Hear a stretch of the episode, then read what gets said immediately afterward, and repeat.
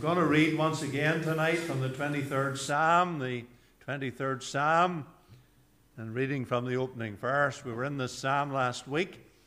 Uh, for those of you who were able to be here or were listening in, uh, we return to it tonight. Psalm 23, reading from verse 1 The Lord is my shepherd, I shall not want.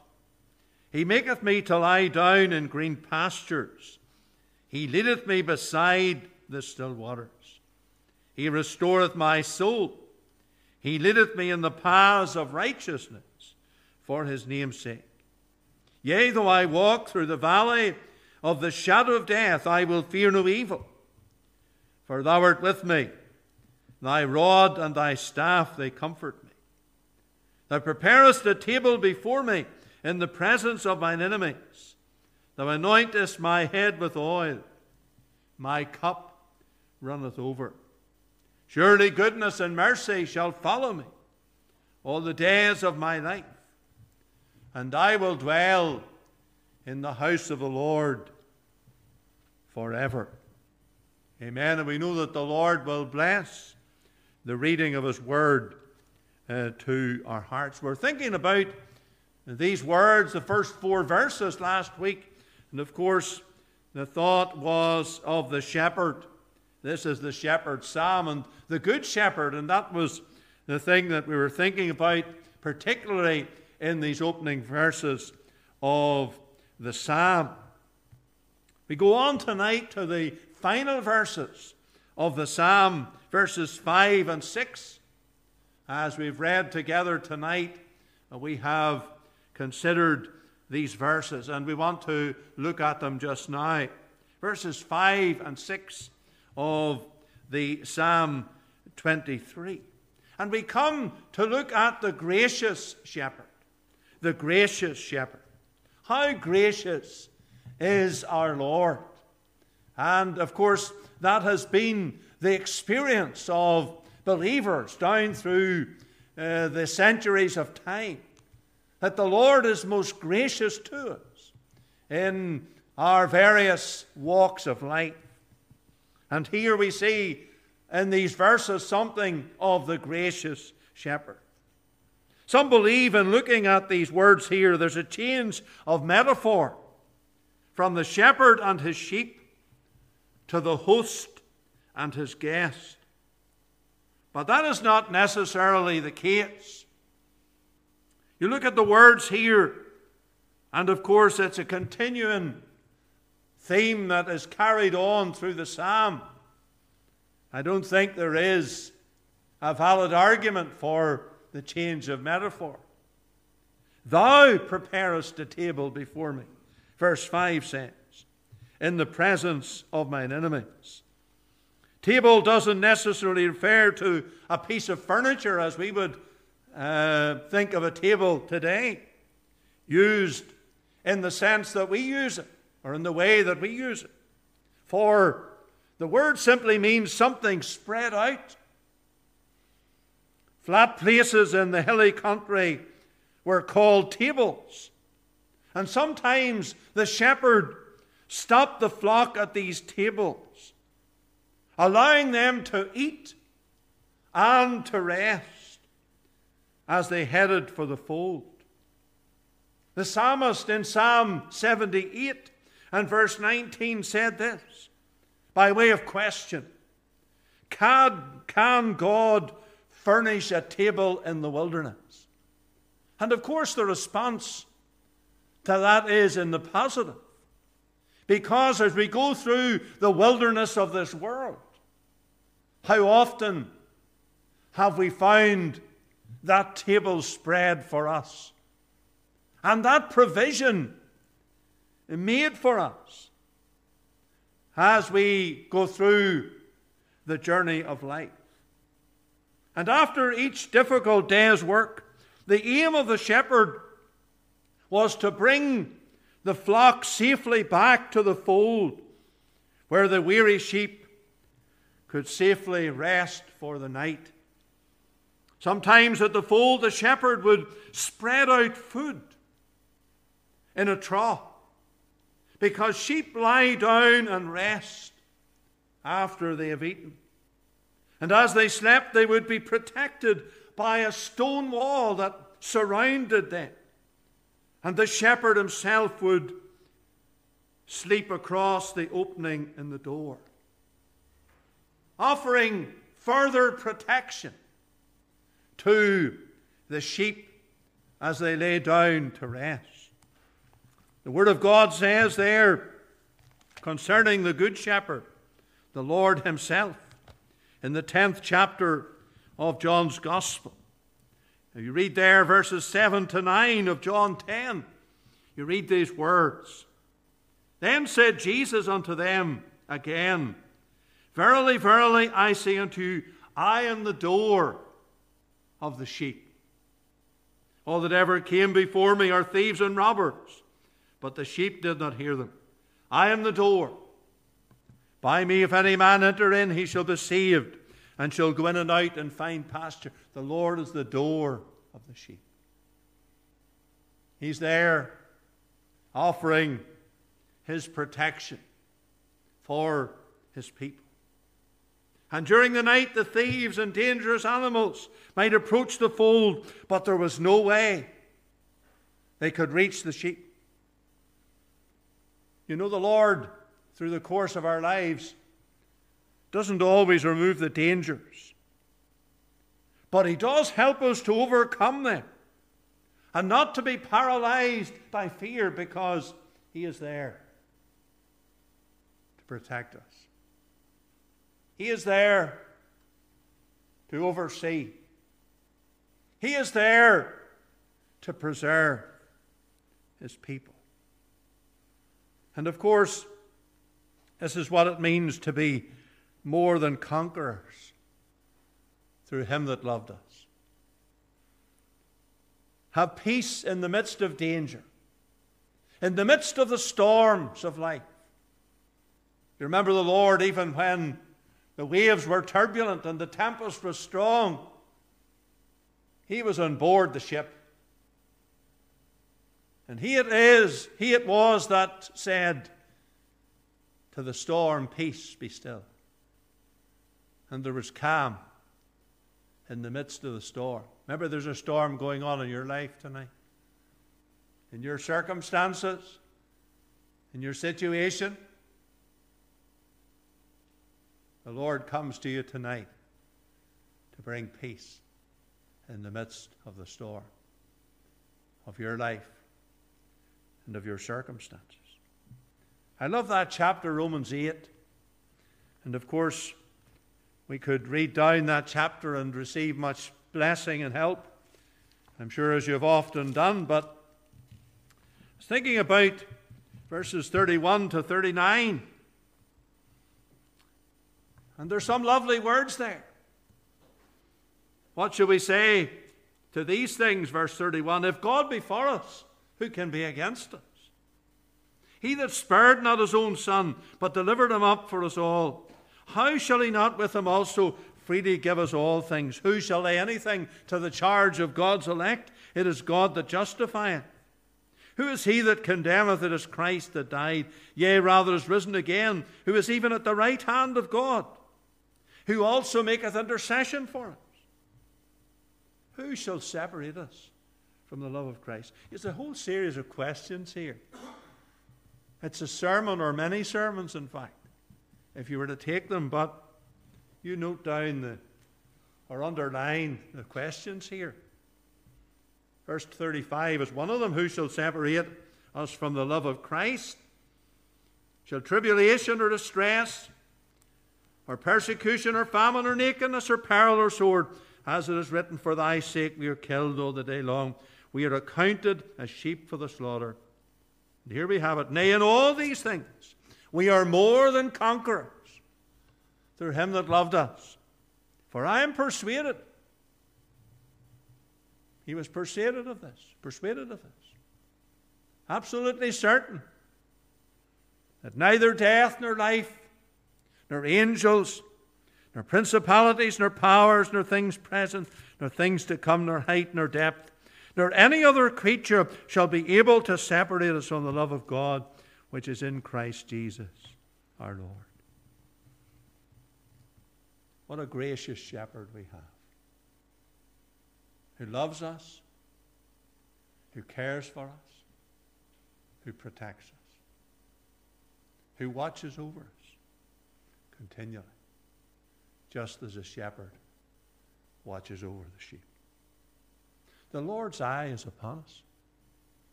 The eyes of the Lord are upon the righteous. And of course, the shepherd would examine the sheep as they entered the fold. He would be sure that none of them was bruised or injured or sick from eating a poisonous plant. And to the hurts, he applies the, the soothing oil. For the thirsty, he had the large two handled cup filled with water. He would give them a refreshing drink. He would apply, uh, he would apply the oil to the heads of the sheep, to their horns, to help keep the flies and other insects away. And the sheep knew that they were safe and they could sleep without fear. How thankful we are in our lives as God's sheep. That we have upon us the anointing oil of the Holy Spirit. And we have available to us that continual refreshing that causes us to be renewed and revived as we walk through the wilderness of this world. You see, the Lord is Jehovah Nissi the Lord our banner. He is also Jehovah Makedesh, the Lord who sanctifies. And we were thinking about some of the other Jehovahs last week as we looked through the psalm. And here's another couple for your consideration tonight. But as we look to the end of the psalm, verse 6 we have those wonderful verses, those wonderful words. Surely goodness and mercy shall follow me all the days of my life, and I will dwell in the house of the Lord forever. The conclusion of the psalm. Surely goodness. The reference is to that which is good and pleasant and beautiful. God is good. How often we have said that as Christians? How often we have made that comment to somebody else who has experienced the goodness of God, and we have said to them, God is good. And He is. And we experience God's goodness every day of our lives, every moment that we live. When we get out of bed in the morning and put our feet on the ground, we experience God's goodness through the course of our lives.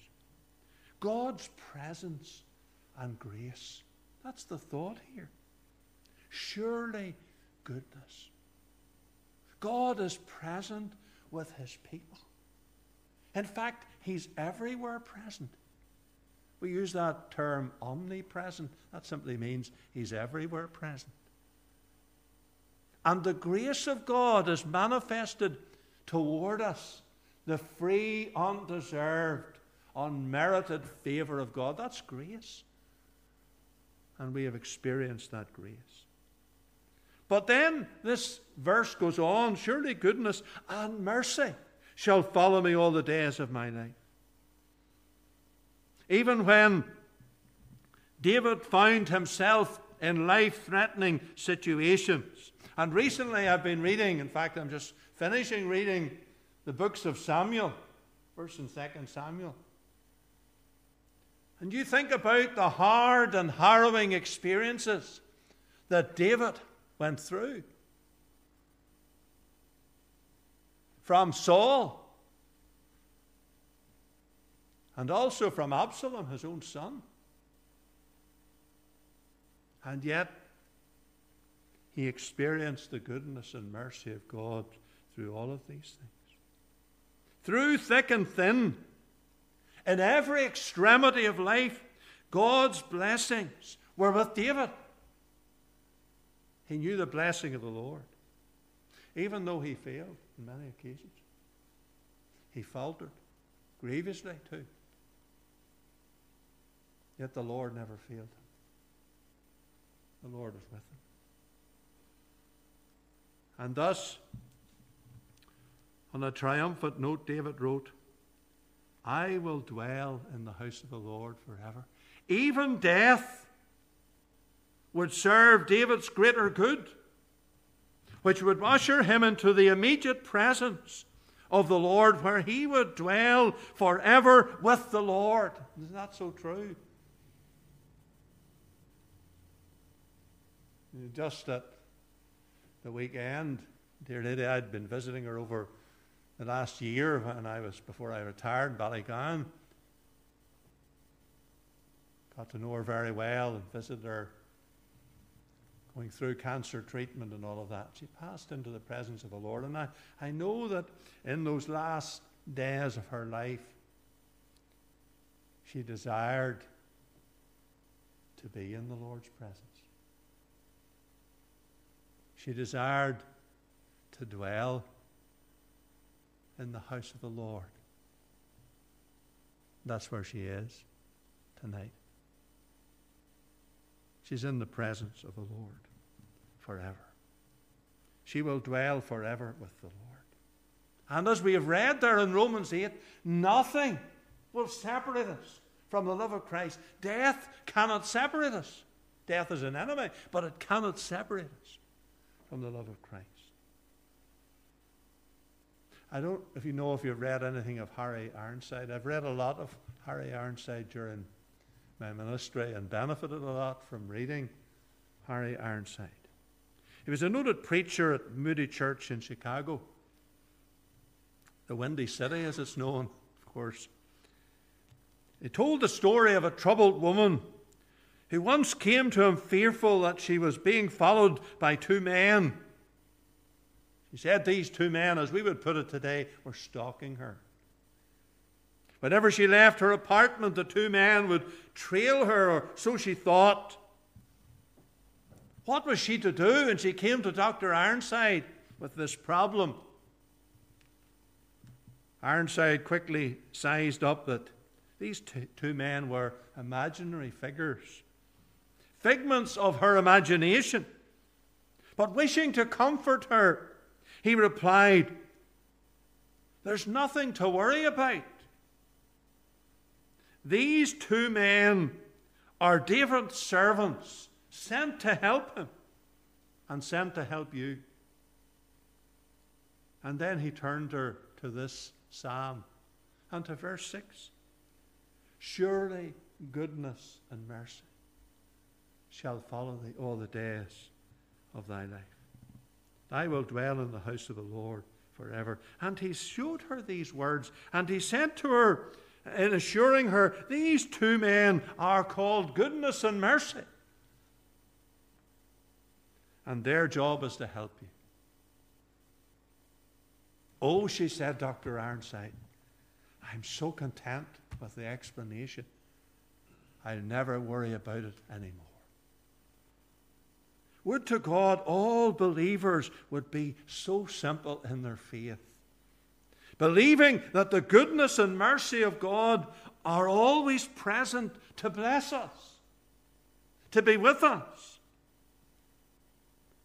Since God is the Good Shepherd, as we noted last week in the first four verses of this psalm, He's also the gracious shepherd, as we note here in the final verses of the psalm.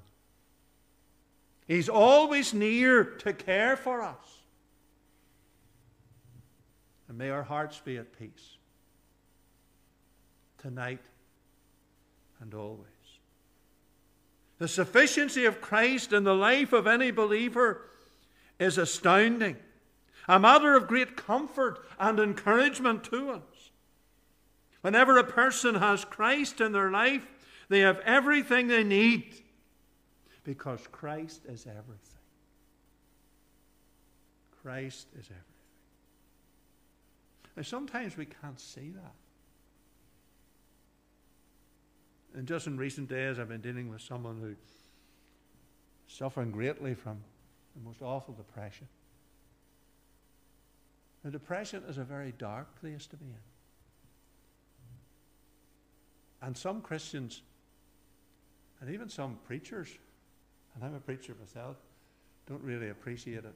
But early in my ministry, I suffered a lot from terrible depression. And I do know a little bit about it from what I endured then. And thankfully, I haven't over many years had those same problems. But it's a dark place to be in. And there are many people in that place, believers. And this person wasn't answering his phone. And obviously, I was concerned. And then eventually, just yesterday, he answered his phone again and said, I've been in a dark place. I knew he was, because he'd been there before. And there are many people in that place. And they can't shake themselves out of it. Never say to a depressed person, shake yourself out of it, because they can't. Only the Lord can help them. Only the goodness and mercy of God prevailing upon them can see them through in the midst of that. Because the Lord is able to meet our every need. My God shall supply all your need according to his riches and glory by Christ Jesus. So there's an inexhaustible resource there, including dealing with depression and many other things as well. He is the Alpha and Omega. He is the creator and sustainer of all, the infinite God who can meet whatever needs we have and this is the central theme of this psalm, Psalm 23,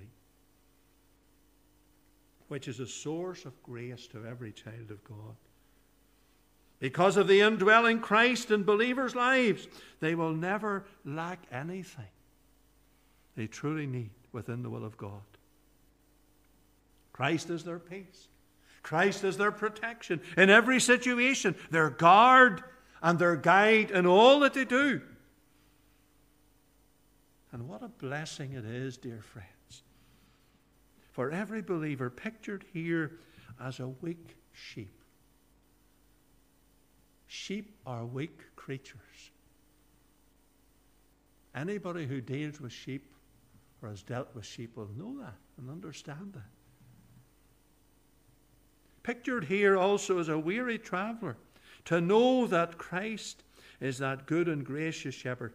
He is sufficient to meet our every need. Paul said, Our sufficiency is of God. The Bible speaks of the sufficiency of divine grace. Christ is the full source and abundant supply for meeting every need we have because He is our all in all. He is our all. And wonderfully and gloriously will we will meet our shepherd in heaven. One day we'll meet him. Some of our loved ones have already met him. And one day we are saved are going to meet him too. We're going to meet the shepherd. We'll be taken up with him. Uh, no doubt we will meet our loved ones there who have gone before, yes. And people often ask me about that, about relationships in heaven and all of those things. But our focus will be on Christ. Our main focus will be on Christ, the Good Shepherd, the gracious Shepherd. May God bless His word to our hearts. I trust it's been a help to you looking at the psalm as we've done over these past couple of Wednesday evenings. Let's come to the Lord in prayer. Seek the Lord's face for blessing, uh, pouring of a Spirit upon the work, and remembering God's servant, continue to pray for his healing and restoration, uh, that the Lord will touch him and restore him and remember the work of God here and the needs and those who are sick and those who need the Lord and the work that's been going on tonight on the children and young people and also in the Sunday school and the Lord's Day and all the other meetings of the church. The work of God here in Crossgar. God will work and move in a mighty way. Across our land too, there's missions going on present in Randallstown and I know there's one coming up soon, maybe in Carryduff with Reverend Higginson and, and do pray for the work of God, that God will move and, and work in a mighty way for his praise, for his glory. Let's seek the Lord in prayer. Father in heaven, we come to thee tonight. We thank thee for the word of God to our hearts. We thank thee for this wonderful psalm. What a blessing it is to think about the Good Shepherd, to think about the gracious Shepherd, and how gracious you are to us even in every avenue of our lives and in every challenging situation. There's such comfort you give to us and consolation when we need it most. And Father, even when we don't uh, realize it, uh, underneath and round about are the everlasting arms. The eternal God is our refuge. And Father, we do pray that you'll bless this congregation Lord, we pray in the absence of their pastor at this time, you'll be, uh, Lord, overseeing them and watching over them and blessing them and sustaining them and helping them, even as, uh, Lord, they continue in the work and as different preachers preach. On Lord's days, we pray that thou wilt use the, the servants of God in the preaching of the word. And we pray, Father, that souls will be brought in under the sound of the gospel. We know a mission was held not that long ago, and people were reached then, and we pray that others will be brought into the services on the Lord's day. And we pray, Father, that uh, the seed sown will yet yield a harvest uh, in these days. And we're still in harvest time, and we pray that there'll be a harvest of souls here in Crossgar. We pray that thy blessing will be upon the work of God in a mighty way. We pray that the Spirit of God will move Hearts will be touched. Men and women will be saved. Young people, boys and girls. In the children's meeting tonight and uh, in the youth meeting and in the Sunday school and the Lord's days. All the meetings of the church will be blessed and used of God to the salvation of souls. We ask of thee, Lord, that thou wilt come and that thou wilt bless, that thou wilt move in a mighty way. We pray that the windows of heaven will be opened and the showers of divine blessing will fall upon the work of God here. Remember, thy servant, continue thy touch upon him. Help him just to take the necessary time that's required to recover fully. And we pray that, Lord, you'll help him to realize you have said in your word, Come ye apart and rest awhile. And we pray that though it's no doubt frustrating for him at times, that he will know the peace, the presence of the Lord. Bless his wife and his family and encourage them at this time too. And we pray, Lord, that when he is fully uh, fit again, that he will be restored to the ministry and uh, pulpit ministry and pastoral oversight of the congregation here. We pray, Lord, that thou wilt bless the elders and committee and undertake for them. And we pray that every member and friend of the church will know the blessing of God upon them. And we pray that the Spirit of God will work in this district, in the outlying area, and the Crossgar itself. And Lord, we pray that many souls will seek the Lord. Bless those who are not well, not able to be out. Lord, we pray for thy touch upon them. Others maybe who have grown cold, restore unto them the joy of thy salvation. Family members that are not saved, Lord, save them. We ask of thee. Bless the work of God right across the land. Lord, we pray that you'll meet the need. We pray especially, Lord, for Israel tonight. Remember, Lord, that land Lord, we pray that thou wilt deal with the enemy who's come in. And Lord, it's come in like a flood. But Lord, we cry to thee, thou wilt raise the standard against them. Turn uh, the people of the land of Israel to thee, that the veil will be taken from their hearts, that they will behold the Messiah. Lord, thou hast told us to pray for the peace of Jerusalem. And we pray for that tonight. Pray for those bereft of loved ones as a result of the slaughters taking place. O God, undertake for these people. Many of them in darkness, Lord, may thy light shine in. And there are thy people there in that land too. We pray that thou will make them effective witnesses for thee at this time. O God, answer prayer. For the land of Israel we pray at this time. And for this world of ours, O God, come, we pray of thee, and visit us with a mighty worldwide heaven sent revival. We know the coming of the Lord draweth nigh. When we look at Scripture, we look at Israel, we see what's happening. And Lord, we look toward thy coming, thine appearing. And so, Lord, help us to be looking up for our redemption draweth nigh. We pray in Jesus' name for God's eternal glory. Amen.